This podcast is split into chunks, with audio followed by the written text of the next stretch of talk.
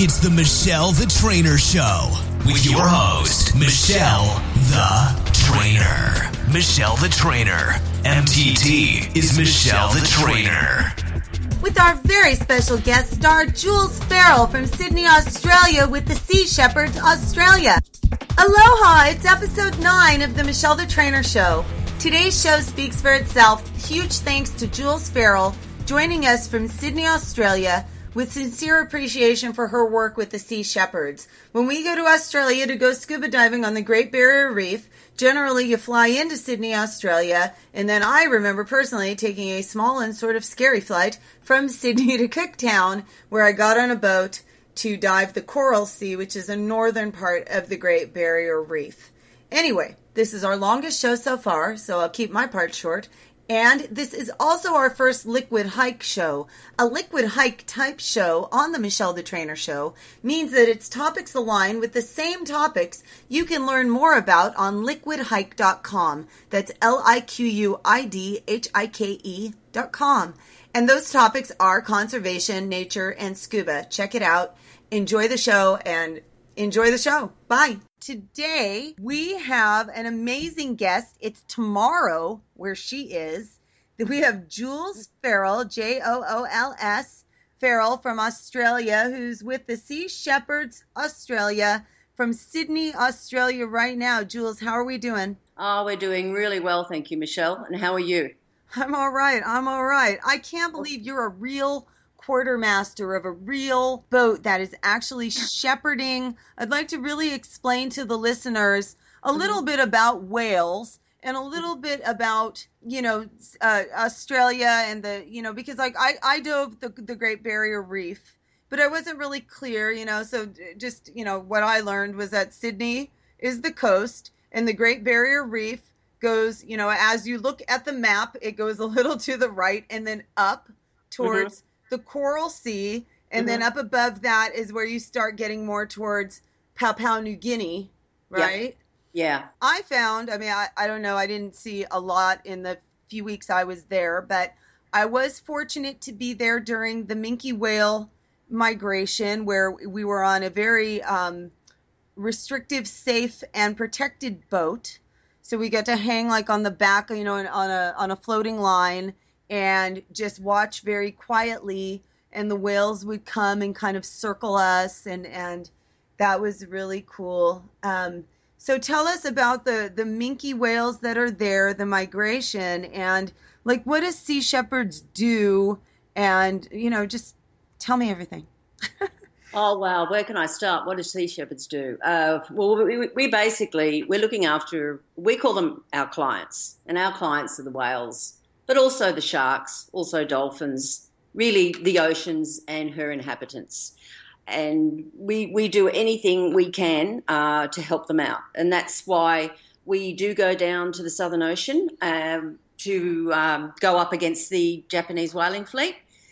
We've been doing this for the last ten years and we have been extremely successful um, in the years we have gone down there. We've saved just over 6,000 whales from the whaling fleet uh, in the time we've been there. Okay, so the whales the whales have like a migration path, right? And in the open ocean, there are laws.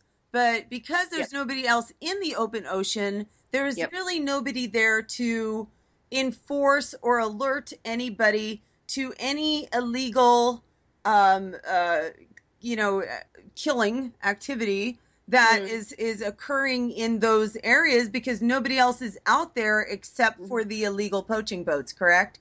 Correct, correct. Uh, that's why Sea Shepherd go down there. Because if we didn't go down there, then the whaling fleet and also the other illegal poachers, for example, the Patagonian toothfish poachers, which was our last campaign, which we shut down their whole operation of six vessels, which was absolutely awesome.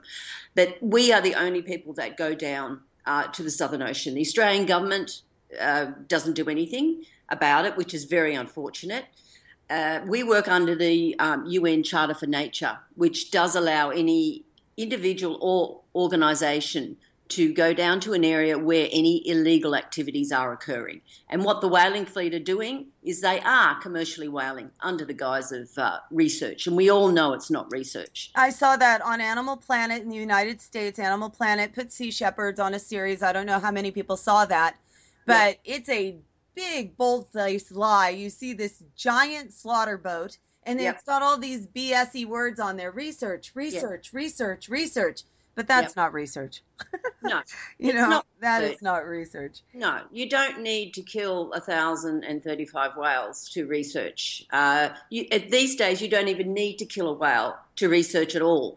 Um, there used to be um, uh, some research where you did need, you know, we, we call it lethal research, where the, you do need to kill one whale to find out the age of a whale. But these days, uh, now they only need to take DNA samples. So we all know it is commercial whaling. And agreed. And when you see, you can, you guys can Google the videos, or I can send you some of the footage that I've seen.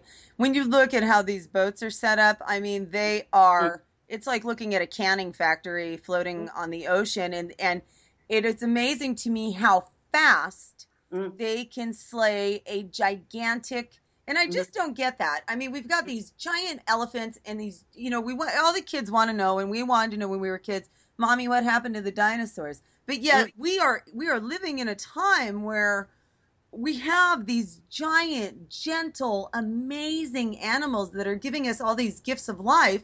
Mm. But there's still all of this stuff going on. So I love to see that we're getting more traction with awareness. Mm. And um, so keep talking, Jill. Sorry. yep. No, no, no. No, it's, it's. I was listening. No, it. As I said, it's all about awareness, and these vessels are. Uh, the, the, whaling fleet vessels are unbelievable. Um, when I was down there for Operation Zero Tolerance, um, I was on the Sam Simon. I was the ship's uh, medical officer as well as a quartermaster. The Sam Simon. Tell them really yeah. quick about Sam Simon. It's on. There is an article a little bit on liquidhike.com, but tell them, tell them, Jools. Oh, Sam Simon was an awesome man. Uh, it was so sad that he passed away uh, two years ago now, I think it was, uh, from cancer at the age of, I think he was only 58. But he gave us the money to buy the Sam Simon. Uh, which was fantastic. Uh, it was actually um, an ex. Uh, it helped the Japanese whaling fleet, um, and we went undercover to purchase it they didn't even know it was Sea Shepherd. If they hadn't known it was Sea Shepherd, there's no way they would have uh, given us their boat. They even delivered it to us um, to Australia, not knowing that it, that it was a Sea Shepherd vessel. I was fortunate to be one of the original crew members. Um, we had to go undercover when we were outfitting the boat. We so you went to the Taiji Cove in the, with the Sam Simon? No, no, no. They they delivered the Sam Simon here to Australia. To Sydney. To okay. Cairns. I had to go up to Cairns undercover. I couldn't even tell my husband that I where I was going. to Cairns, like, Australia. That's amazing. It was like um, a spy undercover thing, you know. Like we couldn't wear any Sea Shepherd gear or, or anything, but so we were trying to keep us ourselves undercover as much as we possibly could. But unfortunately, um, a person that was not terribly happy with Sea Shepherd actually blew our cover, uh, told everybody where we were, and um, the ship was called um, uh, the New Atlantis. That was the undercover name.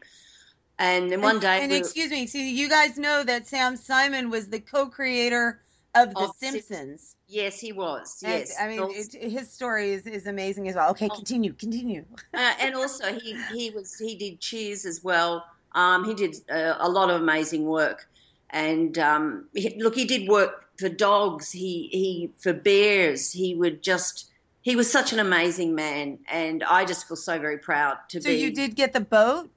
Yeah, yeah, we got the boat, and we were undercover for quite a while. And then one day, um, where we were, it was a secure port, thank goodness.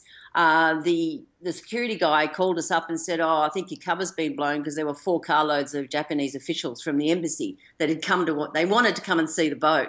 But of course, he denied them entry, which was fantastic. Um, so all of a sudden, uh, our cover was blown. So we all got into our Sea Shepherd gear and we put all the the logos, etc., up onto the boat. Um, and then we headed down to Hobart. Uh, in the boat. In you know, on the Sam Simon, yeah. Uh-huh, got it. Okay. I, I actually had to set up the whole medics room. It was completely empty. Because when- you're a quartermaster. That is the coolest title ever. Oh well, what, what I do as a quartermaster is you, you actually you spend time up on the bridge because when we when we're at sea, we've always got two people on the bridge at all times, Uh-huh. and you do, you do two four hour shifts a day. So what you do, what the quartermaster does, is sits there and looks at the radar because you've got to look out for icebergs, you've got to look out for the whaling fleet, which is a, our main target, And you have to look out for the whales. and we have to look out for the whales as well. Uh, but we're mainly looking after we're mainly looking for the whaling fleet first because we want to find them before they find us. It's a bit of a cat and cat and mouse game. Absolutely. And again, for Yeah. the listeners, if you haven't seen the movie The Cove, uh, Oh, T H E uh, C O V E, oh, that yeah. will give you a, a gigantic eyeful of information on. I mean, again, it's not everybody or everywhere in Japan, but these are things that are actually happening, and you know, Mm. it's it's good to know that there are people that have again raised awareness against some of these activities. That movie is specific more to dolphins. yes. Again, we wanted to talk to Jools more about, you know, Sea Shepherd Sydney in specific. But again, they, this give you an idea. If you look at some of the Animal Planet episodes and you look at the Cove, it gives you just it's a lot of truth.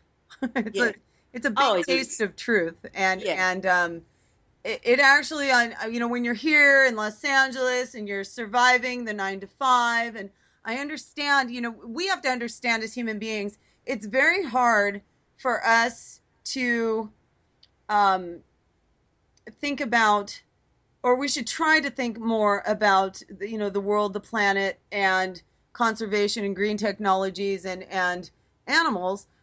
But it's sometimes more challenging when the economy is different. When we're, you know, feeling like we need, like we need to take care of our own needs for food, water, and shelter. You know, Yeah. so Yeah. that's something to be understood and just another awareness um, that I think can help everybody. Oh, of course, of course. You know, people just need to really just think about what they're doing. Um, like in regards to plastics in the ocean, it's absolutely atrocious the amount of rubbish and plastic that is in the ocean. It is frightening uh, to to just to see the rubbish and like whales have, have beached and when they've done an autopsy on them they've they've opened them up. One whale they found had a, a laptop inside it. Uh, you know, and the amount of plastic that is inside these beautiful creatures, and it's also the the nets. It's the it's the commercial uh, fishing people that you know let these nets out, and Sure, we have a local nonprofit that tries to go and and um, you know, they asked me to be a volunteer diver, and I, you know, it's a very dangerous. I'm a very good diver, but I know Mhm. my own limitations. Nets Yep. underwater, cold water, over a Yep. hundred feet depth Yep. is a super dangerous death trap, um, and they're all over the place. Fishing trash. Uh, you know, I spent my formative years in the Sea of Cortez, and let me tell you, nobody's looking under the water there. And I have brought up more, you know, anchors, just- nets, poles, lines, hooks, you know, you name it, it it's under there, and and um, it's dangerous for everyone, for swimmers, because you know people swim at the beach, and that stuff eventually um, uh, washes up on the beach. Jules, we, Yeah. we were talking, and I, I think that, you know, I was thinking about this analogy. I always give Mm. the garden and the body, right? The gut, you know, people's stomach and their digestion is kind of like when you're gardening and you have to amend the soil and you have to have uh, alkalinity in the soil. And then when you plant your vegetables or your plants, if the soil is really good, then you're Mm. not going to get fungus and you're not going to get bugs and you're Mm. going to be able to have producing plants and it's similar to our body you know in our you know in our gut and in our stomach we have to have you know a balance of good and bad bacteria more good than bad we have to have alkalinity and Mhm. we have to have the right nutrients tell Mhm. me how that relates to the ocean surface Wow. Oh, look, the ocean at, at the moment, um, acidification in the ocean is frightening. The ocean is warming up at a great rate, uh, too fast, way too fast. Um, and the more the ocean warms, uh, the worse it gets. Because as I said, we need we we need the ocean. Uh, fifty percent of the oxygen we breathe. We even need whale poop, don't we? Well, oh, oh yes, as uh, Reese Halter would say, the flocculent fecal plumes. Um, Wait, say it again. Say it again. He calls it flocculent fecal plumes. Flocculent fecal flumes. That's a quote plumes. from Dr. Reese Halter. Halter. He's Reese Halter is a mutual friend of Jools and I. He goes often um, on tours, uh, educational tours in Australia. He's he'll yes. be there. Well, I know this year he's been there twice. Yeah. Um, he's a conservation biologist here. He'll be on the show to talk about solar, and then we'll probably have him on again to talk about whales. And, and he's oh, got yeah. a lot of great information. Okay, continue. Sorry.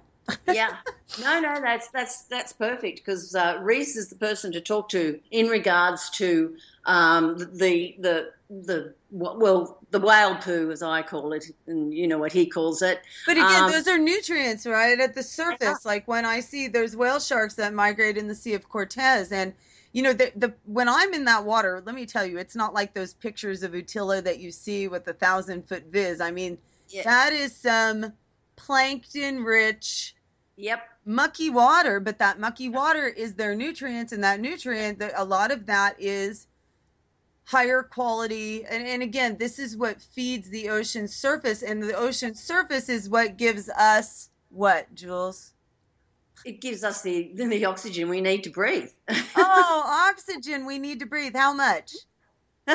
Well it gives us 50% um just you 50% or like the whole world 50% no no it gives us the whole the whole world well well everybody needs you know oxygen to breathe and we get the rest of it from the trees as yeah, well. And I don't think people understand that the ocean really is our mother in that sense, and that yeah. the ocean is like the garden surface, like our digestive tract.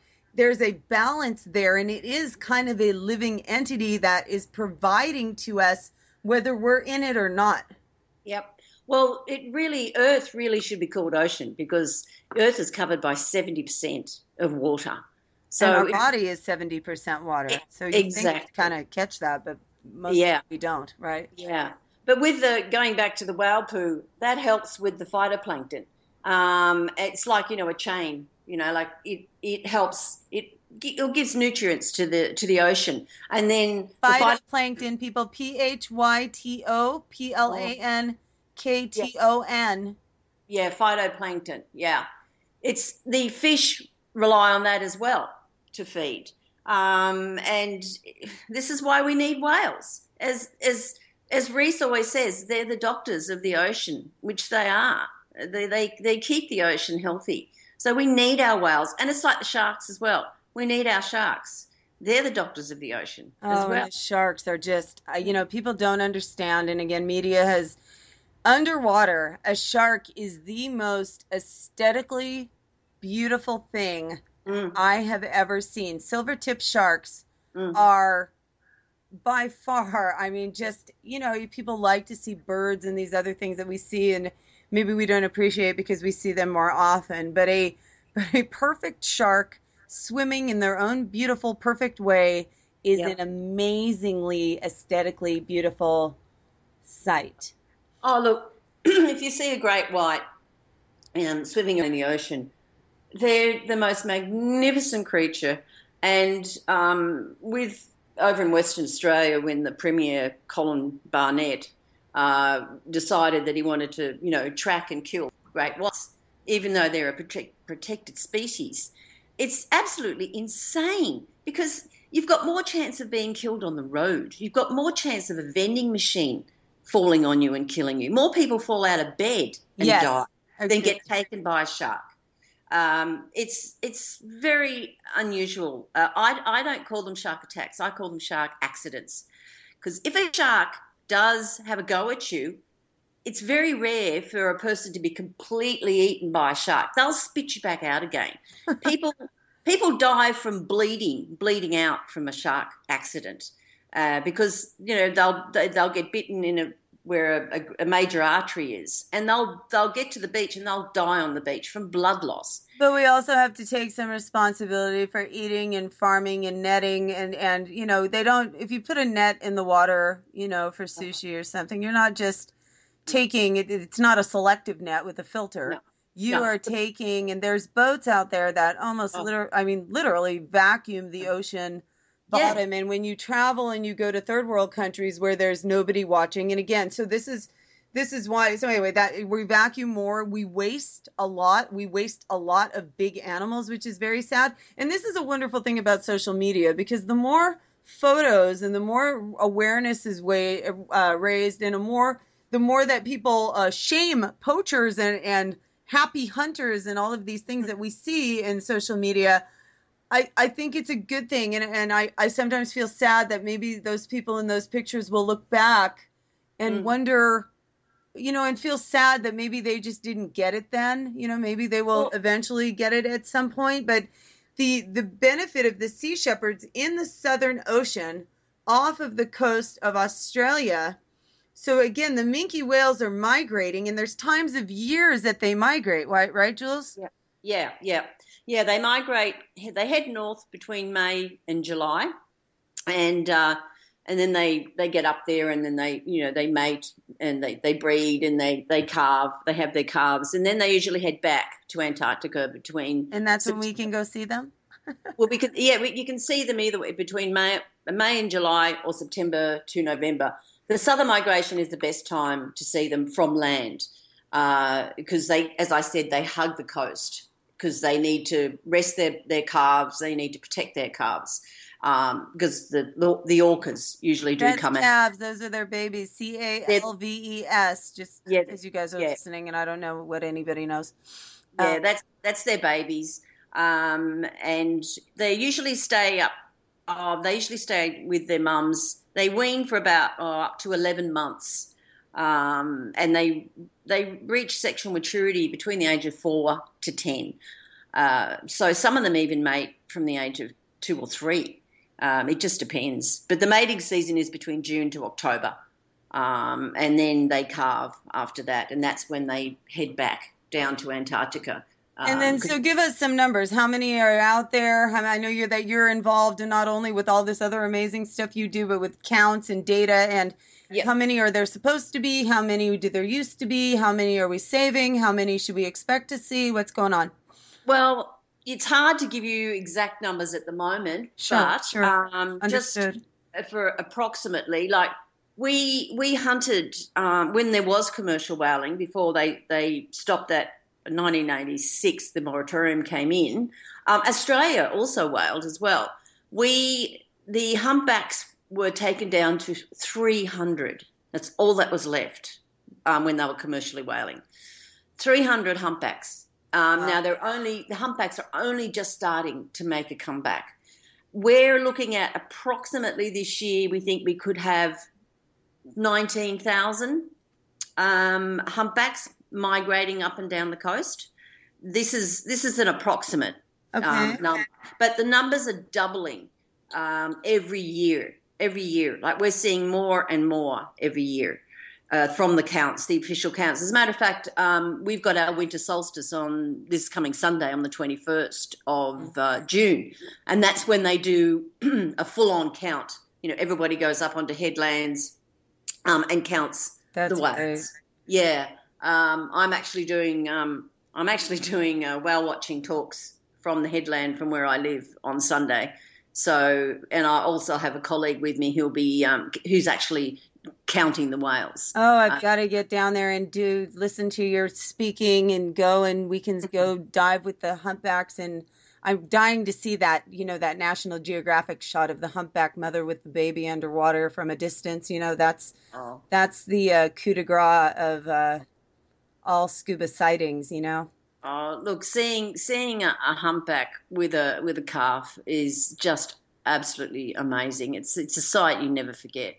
Uh, they're just they're such intelligent intelligent creatures. They they talk to each other like a, a mother can mourn for up to twelve months if she loses her calf, uh, which is you know very very sad. Yeah, um, elephants but, mourn as well. It's amazing. Yeah, Oh, it is. You know, like whales are so intelligent. You know, people don't realize how intelligent they are. They travel in family groups. You know, they talk to each other. They they name each other. Um, that's what the singing is. The whale research that I'm doing at the moment, we actually put a hydrophone in the water and we can we can hear them singing. Oh, uh, we should share some of that. That would be wonderful. Yeah, well, we've we've um, we've done three trips so far, and we've got probably another, I think, seven trips to do. So um, yeah, hopefully we will be able to get uh, close enough and hear. And so then, when do the uh, the factory ships, the whaling ships, when do they come out, and how how many? And I mean, like, I, what what do they do with all this this? Uh... Well, the sad part of it is is that very very few people are actually eating whale meat these days. Um, it's it's the fishermen and the older generation that are uh-huh. eating the whale meat. The majority of it goes to dog food. Wow. bloody awful. Um, you know, it's and the the, whale, the Japanese whaling fleet. Um, they they they're about to, they have six vessels uh, that they send to Antarctica, and we only have three. Uh, so we're really up against it, and the they've got three. Um, they have three harpoon vessels that do 25 knots and can maneuver uh, like on a dime. Um, a minke whale can only do 18 knots flat out, so they haven't got a chance once a harpoon vessel sees them. yeah them. the more technology there is the less animals have a chance yeah. really overall and the, there's the, the, slaughter vessel as we call it or they call it the research which is the nisshin maru um, it's 8000 tons that's that fake research vessel right yeah, yeah. on animal planet yeah like the whole time we've been we, we go down there no one has ever seen anybody in white coats no one has ever seen anybody doing any scientific research all they do is they just um, the harpoon vessels, you know, they they harpoon the whale. Now that um, that sadly, um, the explosive harpoons don't kill the whale. It only just disables them. It breaks their back. Then what they do is they drag it over to the, the harpoon vessel and then they shoot it up to oh, half a dozen times. But what I saw in the videos, they have like these amazingly fast, like conveyor belts. I mean, they can they can, you know, kind of fillet this whale faster than I can get my groceries from the oh, car oh. to the refrigerator. Oh yeah, oh yeah. They just drag it up the slipway um, on the back of the Nisshin Maru. They put it up onto the deck, and then you've got all these guys that just come and they just it's chop a machine. It. Yeah, it's a. It's, they just chop it to pieces. They cry back it. They they've got a freezer on board the the slaughter vessel uh, and then they take the meat back um, to Japan. But like the campaign I did, which was Operation Zero Tolerance, it was the most dangerous but the most successful campaign. We saved 932 whales that year. Uh, because of the strategies that we did. We stopped them from refueling. And if they don't have fuel, they can't hunt the whales. And the Sea Shepherds are a very pro peace, pro no harm. Oh, uh, oh, oh yeah. Where we don't we don't have any armed arms on our vessels. Where the whaling fleet, they have a security vessel that goes down the Harpoons. Shonan Harpoons. And, yeah, but they're, no they're, joke. They're also fully armed. These security guys um, on the Shonan Maru, whereas we don't have any arms at all. Um, you know, the arms on our vessel are us, the crew. You know, we're we're the ones that you know we, we don't we don't have guns. We have nothing. Uh, we have a safety record which is outstanding. We've never had any serious injuries. We've never or caused any serious. And thank goodness you have cameras because that okay. I think has been one of the biggest biggest benefits mm. um, to be able to show the world what is happening out there in the unpoliced open, where the the whales have their own. You know, they they know where to go for their migration. Oh, yeah, and they know they know where to go for their, their food as well. Their krill when they're in Antarctica, and this is what the whaling fleet do. They where they this is how they find their whales. They they'll look at an area where they know there's a concentration of krill, and if it's flat, that's krill, K R I L L. It means plankton. Yep. It's whale food. Yep, it's whale food and seal food. Um, and they'll go to an area where there is a co- good concentration of krill. They'll know that there are whales there. If the weather is, because they've got to have perfectly flat seas to whale, of course, so that they can see the whales. Um, and that's how we also find them by watching the weather. And if we see a, an area where the weather is good, we could pretty well be rest assured that the whaling fleet will be there. Uh, and that's how one of one of the strategies we have to find the whaling fleet. Wow. Yeah. So and what, we love that you. I mean, you're not only in the thick of the action, but you're also in the thick of education and awareness. And so, tell us more about what you're doing locally with the kids and everything for whale watch season. Mm-hmm. Um, well, what I do is I speak in schools. Um, I get asked to go and speak quite a lot in schools.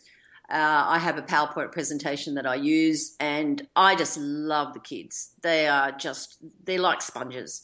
Um, some of the questions they ask me uh, just blow me away. You know, I speak to kids year, year four, year five, right up to years 11 and 12. Um, I have a PowerPoint presentation I show. I've got one that is a bit soft because you know I'm not going to show graphic photos to year four and five. Understood. yeah. Kids.